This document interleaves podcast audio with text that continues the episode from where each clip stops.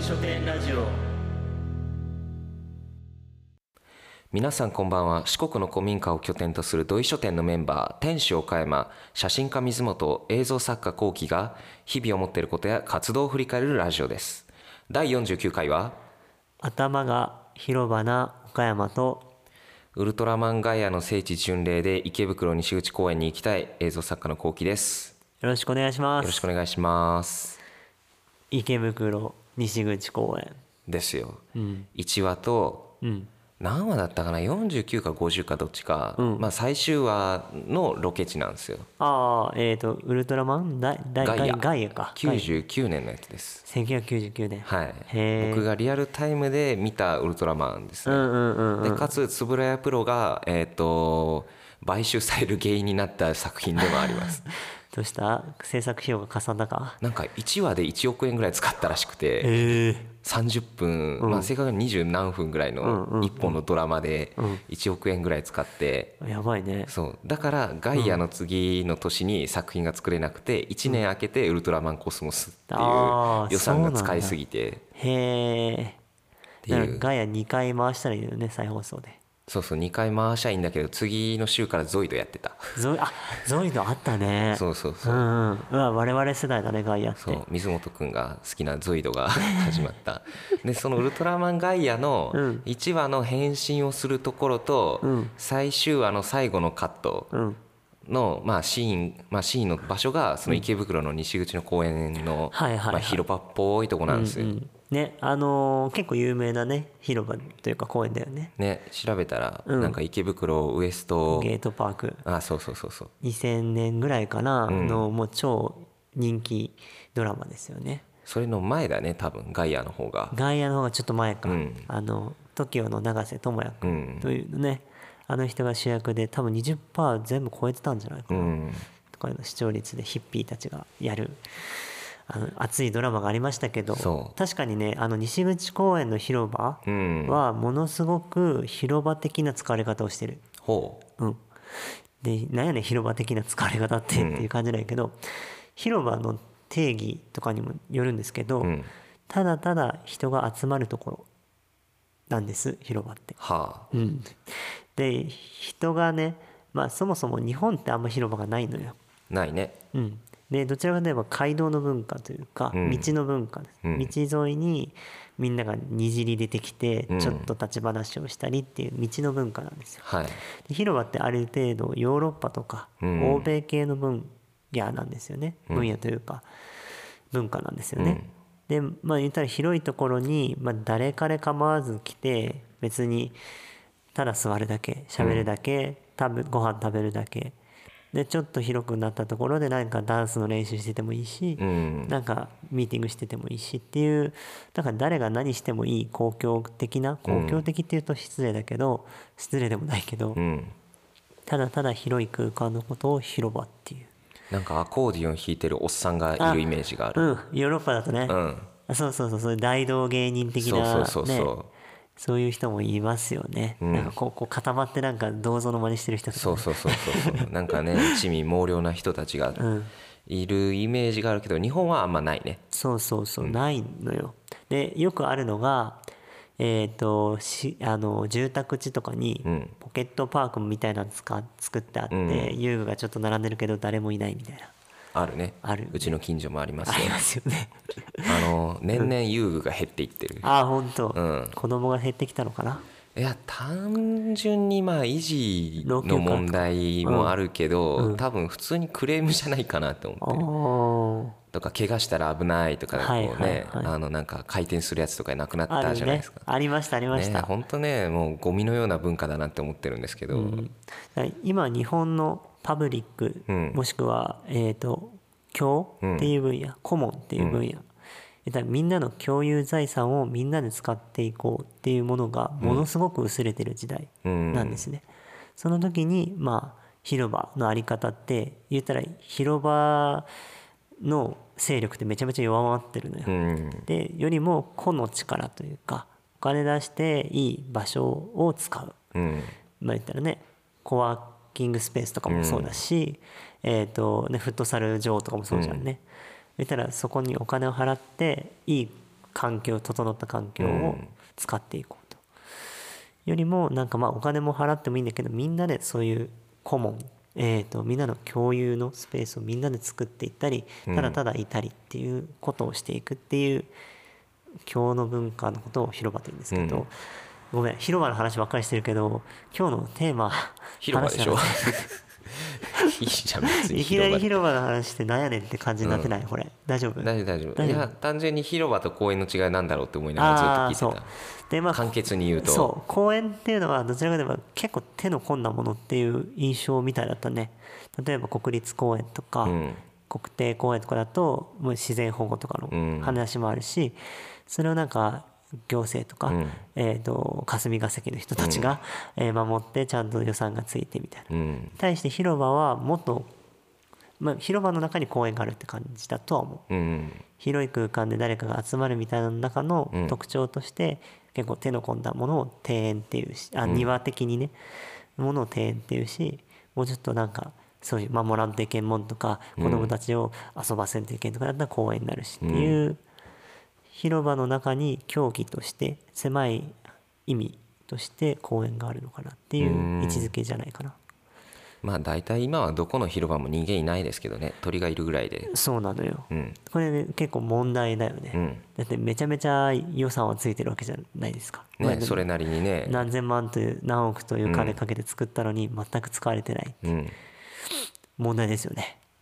でその問題の広場に取り組んでる岡山さんは はいねどういう広場を取り組んでるのかっていうところですよはいで、えー、と今回の本題に入っていくわけですけれどうんも、いよいよ7分ぐらい経って 本題にえーとちょうどですね今2023年ですけれども、えー、と今年度、えー内子町が、まあ、う我々住んでる四国は内子町、えー、と広場を新しく作ろうという計画がありますお広場を作るはい、で、えー、と今ですね空き地だったえー元工場の工場の跡地ですねを、えー、と450平米っていうまあ130坪ぐらいかな、うんまあそんなめっちゃでかくはないうんだけどそこを、えーとまあ、防災とかうん景観、まあ、美しい風景といううか、んを守るための、えー、と広場にしようという計画が立ち上がっておりまして、うんその計画の完成に向けてのお手伝いをしているというのが岡山ですという感じです。なるほどはい、どの辺りにあるんですかその工場跡地は、そうですね、えー、と愛媛県は内子町のですあね違う違う違う、はいもうそそんな広いところからじゃなくてああーのこう あのあのエリアのどこにあるのかっていう話ですよ、えーまあ、内子町のねえー市街地うんうんだ内子町も大体広さでいうと299キロ平米あるんですけども、東京23区の半分ぐらいの面積うん内子町あるんですけど、その中でも一番の中心市街地の中でも、えー、と古い町並みが残るエリアがあるんですね、うんまあ、古い町並みがまあ線上にというか道沿いにずーっと続いてるとこうろ、んその入り口にですね、うんその工場跡地今回の計画予定地がありますなるほどはいそれを今取り組んでらっしゃるそうですね、えー、と本当にもうつい最近始まった話で、3月ぐらいから本格的に関わってんのかな4月に入ってからかなでも経緯的にはその、なんだろう買収スタートだったら2022年の8月からですよね、そうなんですえっ、とまあねそのもともと工場を持たれてた企業さんが、まあ、この工場使わんくなったと、うんということで解体の話が出てましたとうんで解体するにあたって内子町役場としてはその古い町並みの入り口にあたるようなところうんなので、えっとここはぜひ内子町として活用してみたいとうんいうことで、えっとまあ、議会であったりとか、はいはい行政内でのやり打ち合わせというか調整をしてまして、まあ、大体1年ぐらい経った2022年の8月に購入しました、うんはい、その後に、えっとまあ、ただねうんいきなり空き地をね魔法が使えてひょひょいのひょいでここ公園ができるか広場ができるかっていうと、まあ、できないというまあ、ことで、そもそも広場にするか否かのそうだねところもありますよね。そうあの中には駐車場にしようとうんいう人もいるんですよねやっぱ、うんでちょうどそこがし結構旧市街地で木造密集地、うんだから割と広い駐車場がなかったり、うんまあ広い空き地がなかったりっていうのでで、えー、と意外と観光地でもあるから、うん本当駐車場問題はあるんですようんただ駐車場にするには結構狭すぎるんよねえ全然広くないよねするにしてもせいぜい20 7台うん、ぐらいじゃないそう7台はないか20代ぐらい一応止まるんだけれどもそうそれあれでしょすし詰めにしてでしょそうそうそうそうただあのー本当に駐車場でいいのかっていうところ、まあ、実際ね隣接隣地が駐車場だったり、ねえっと、少し、えー、50メーターか100メーター行ったところにも駐車場があって、うん駐車場 VS 駐車場になっちゃいますよそう有料駐車場が2軒ある間にまた1 0 0ーぐらいの中に2軒あるので、もう1個公共が作るのに駐車場かよっていうまあそういう疑問もあったりね駐車場の街になっちゃうそうそうそうそうじゃあまあ公共空間として本当に作るものって何だろうっていうところでいくとあのそういう木造密集地っていうこともあって防災が結構よ脆いというか弱いっうんていうところで防災空地うん的なポポジションの、えまあ、防災の時に使えるような空き地っていう使い方うんとあとはそういう古い町並みっていうのを、えー、と入り口としてどういうものを作ったらいいかっていう、そこに、えー、と焦点を当てながらみんなが使える広場っていうのを作っていこうというのが今回の計画です。なるほどはい、でまあ古い町並み古い町並みっていうけどなんやねんって話もちょっと入れとこうかな。そんなに入れんでいいよ入れんでいい、まあ簡単に言うとですね国が、えー、とここ古い町並みいいねっていうのが全国に126箇所あるんです、うんで126箇所多いか少ないか分からないけど県に合わせると3、1県に3個ぐらいなんですけど、その中でもトップ10に入るような四国では一番と言われてるのが内子の町並み、でまあそれを作るにあたってただまだまだできてない部分もあってその古い町並みを改めて、えっと再評価していこうっていうのがこの広場計画でもあるのね、うーん何を言ってるかっていううと、ん内子の古い町並みっていうのが1975年からはいは取り組んでるんです、いもう半世紀経ちますねもうね2025年で半世紀ですうよ、っんてなると初期メンバーは高齢化なんですよねまあ高齢化か仏さんになってるかどっちかだそねうそうそうということで、まあ、新陳代謝じゃなく世代交代ですようね、んを変えんといけんまたあのーやっぱりね、えー、と長ければ長いほどどんどん、えー、と思いのある人が減ってってるとか、まあ、逆にあの古い街並みに惹かれてここでお店やってますみたいな人もいるけれども、うんそのモチベーションというか以前ずっと暮らしてる人とそういうお店をやってる人との間で、うんそういうなんだろうな思いにこう、差がね差があったり、うんじゃあこの差を調整するのは誰とかってなると、そういった組織であったり人っていうのがまだまだ十分育ってないっていうのがうち子の、えー、と現状かなとなるほど俺勝手に今言ってるけどね、うんこれは岡山の意見ね、うんまあ、そういうのを今回、まあ、言ったらこの広場を作るにあたって思いのある人は誰なのかとか、うん実際今重要人物って誰なのかうんとか、そういうのを、えー、と推し量る意味でもすごく大切な計画なのかなというふうに思っております。なるほど中心人物誰やって 誰だと、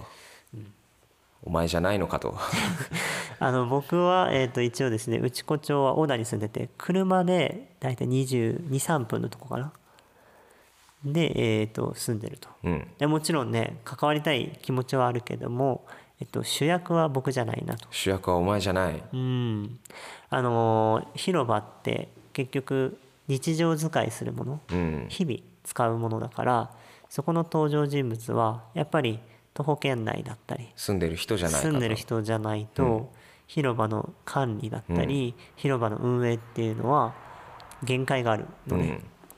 365日ね行ける人とうんね、週に1回行ける人だったらうんやれることが全然違う、まあそう言いながらあなた週56ぐらい行ってますけどね 今はね,、うんうん、ね例えばトイレ掃除とかもそうだし、うん落ち葉が落ちたらそうだその落ち葉を拾わなきゃいけないし、そういったメンテナンスであったりあとは広場内での企画とか、何かイベントをここでやったら面白いんじゃないかとか、うんちょっとこういうになんだろうな子供が遊びやすいようにするために、うんここにちょっとあのーもうちょっと木植えてたけどそれ伐採して広くしようとか、うんまあ、逆に木めっちゃ植えたらあの木陰ができてもっと休めるんじゃないかとか、うん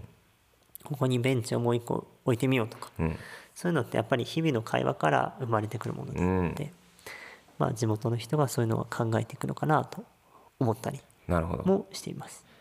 それでどういう今現状で動いてるんですかはいはいはい。それで、えー、と岡山は、えー、と今内子町が、えーさっき、あのー木下先生勇先生っていう先生が、えー、とそれは造園計画とかの先生なんですけど、に、えー今回あの計画策定を依頼しております。はでまあ簡単に言うとこの広場をうんどういう方針でどういう工事をししたらいいのかっていうのをうんまとめる計画を木下先生が作っているあうん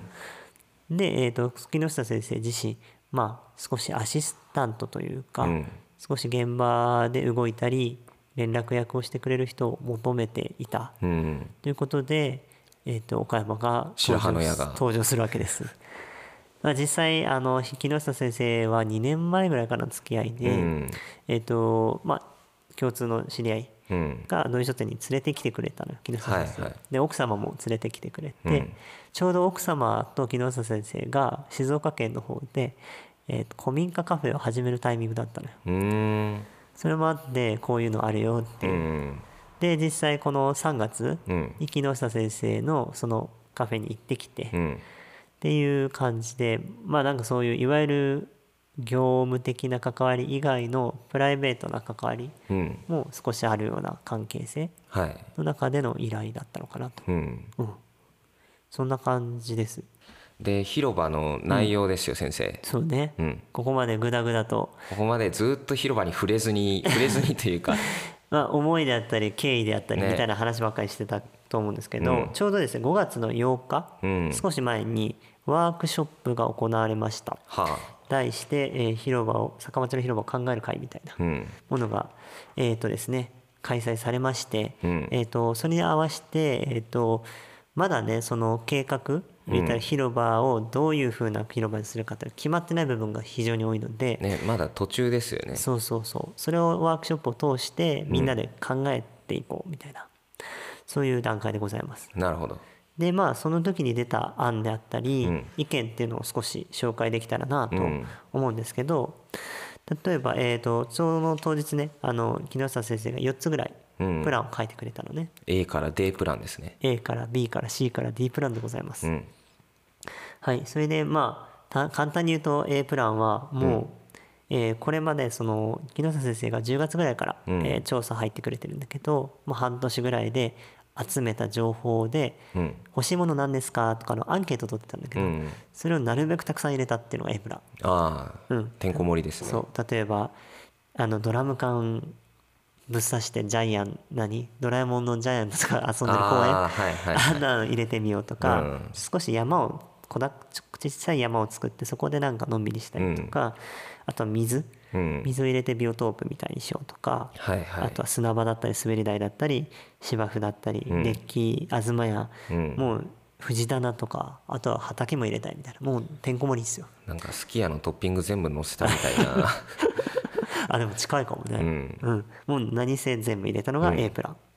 えー B プランが、えーとまあ、簡単に言うとなるべくものをなくしたものうんですでえーとまあ、イベントとかをしやすくするためにただっ広くしとくとか、なるほどそんなんがいいんじゃないかと、うんで C プランがもう木植えまくろう案ですうね、ん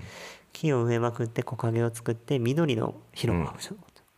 で D プランが、えーとまあ、子どもたち向けに遊具とかもちょっと置くような、うんそんなのがいいんじゃないかなっていうお母さんが集まりたくなるような広場なるほどが4案が出たわけです、うんそれをこう住民に見せてですねうん反応を伺って反応を伺って意見を聞いてみようとなるほどそういうのが5月8日にありました、うんどういう意見が出たんですかその中ではうん、でえっ、と本当にね、えー、と内子で内子っていうのはその50年ぐらい、うんそういう街づくりをしてきた街であったり、うんまあ、そもそもワークショップ考える会に参加をしようとうんいう人ってやっぱり結構思いのある人でしょうねがね、うん来たから意見もすごくねあのー、まっとうというか、うんすごくいい意見が多かったなと思うんですけど、主にですね、えー、と6つに今回まとめてみました。うんで、えー、と1つが石積みほうで、えー、と古い町並みなんですけどちょっと傾斜、坂道なんですよ、坂道っすねうん坂道の中腹に広場があるみたいなそんな感じになるんですけど、うん、その坂道の、えー、と通り沿いのことを坂町って呼ぶんですけど、うん坂町って地元の人が呼ぶエリアなんですけど、うんそこってねすごい石段がね、えー家の前とかに出てくるうんねなんか脇道とか石でね、なって積んたでりとてかねねでその石積みを広場のいわゆるその通りから入るとこにも石積みを少し置いて、通りとの連続性というか、うん親和性というか、まあ、通りが通りであるようなシンボルというか、うんだからそれを広場の設計とかうんに取り込みたいとはいいうのが一つであともう一つは駐車場だよねやっぱ、うんまあなんかそれこそイベントをここでしようとかうんってなっても駐車場が多少ないとうん出店者さんもそうだし、うんまあ参加者さんもどうすんのみたいなでまあこれに関してはねさっきもここを駐車場にしたらいいんじゃないかってのもあったけど、うんじゃなくても考えなきゃいけないところ、うんここの敷地を広場としてただもうどっか他のところにうん駐駐車車場は場と作んなかきゃっていうのがありますよね。まあ狭いもんねうあそこん、すごいねあの密集地だからこそ、そういった駐車場は、えー必要だし、まあ、観光地っていう側面もあるよね。っていうので、まあ、駐車場の計画は考えていけんよねと。うんで芝生うんで芝生は欲しいっていう人も結構いたのよ、うんただみんな大体欲しかったんだけど管理どうすんのみたいなまあ至極まっとうなそうご意見ですよそうそこがね結構大変だなって話はありました、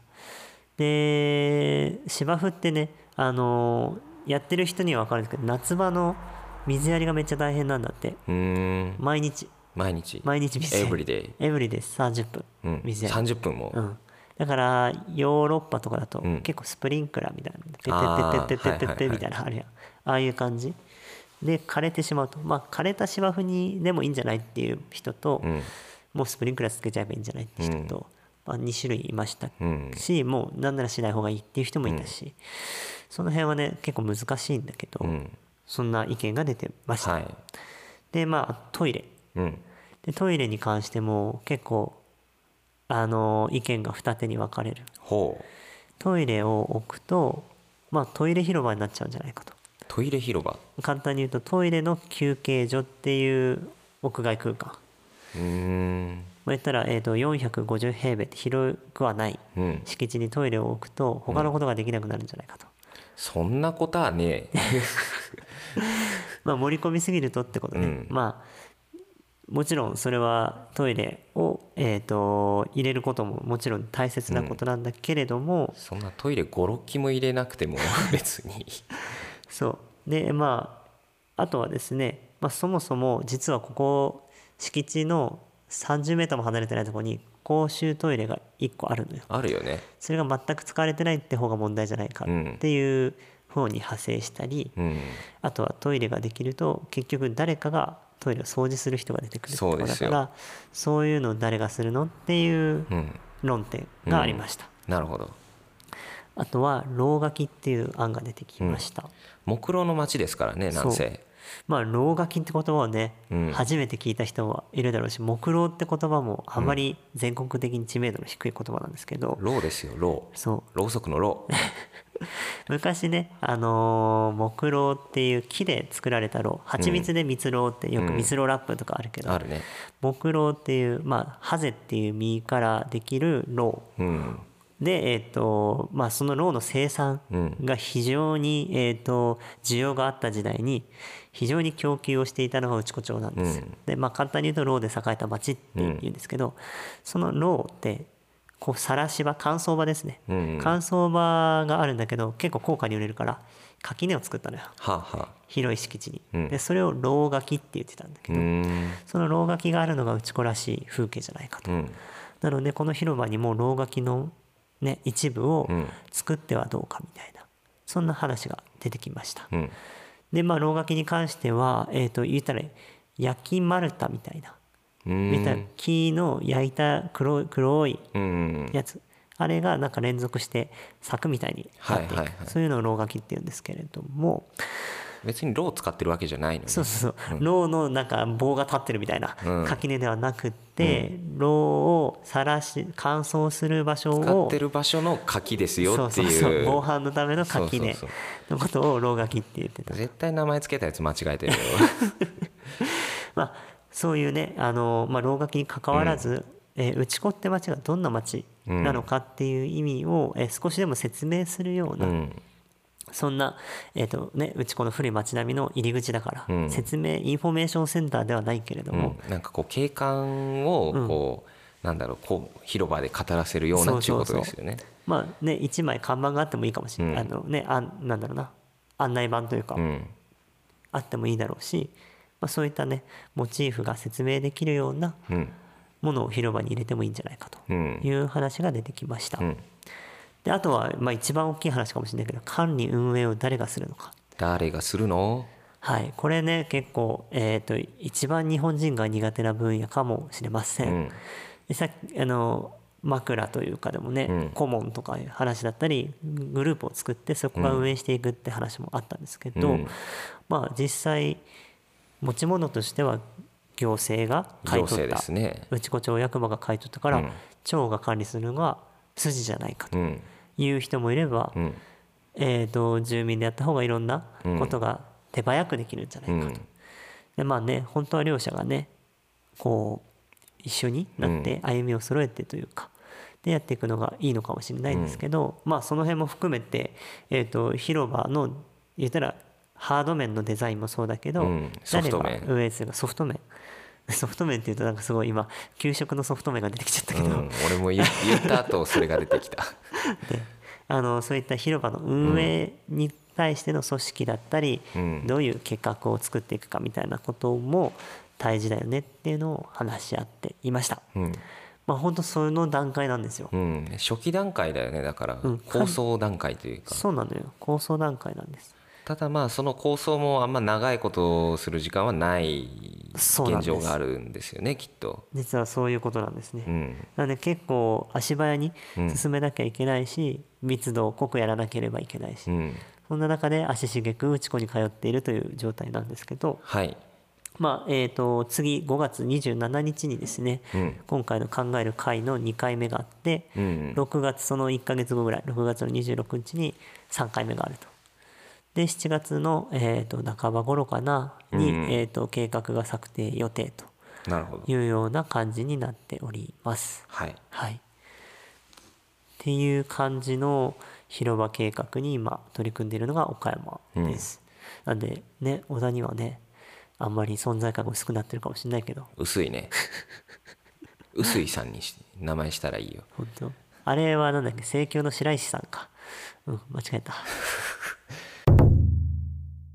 まあしばらくしばらくというかまあこの公園のプロジェクトあ広場のプロジェクトがね、うんえー多分なかなかこうかかりきりでしょうからそうだね皆さんねちょっとご協力いただきたいなというふうに。そうでなんか分かんないこととか、まあ、うん言うてうちこ町の予算ですから、うん小田の人にも全く関係ないってこともないのよ。ね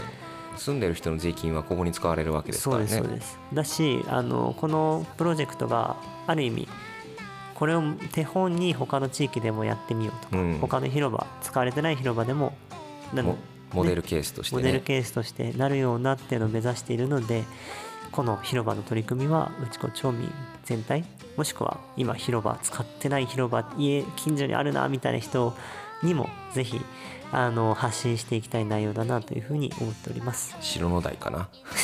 城の台とか ねあそこのね裏にも公園あったりとかねあああるね、うん存在感のねえところがそうそうそうそういった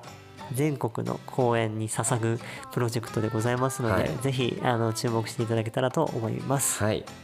えーもう一回ね一応今後の坂町の広場を考える会の日程をね一応、あのご説明をはいえっと、坂町の広場を考える会ですが、まあ、こういったえーワークショップみたいな内容を、えっとまあ、広場どうしていくんだとかどういうコンセプトだったり、うんどういう内容の、えっと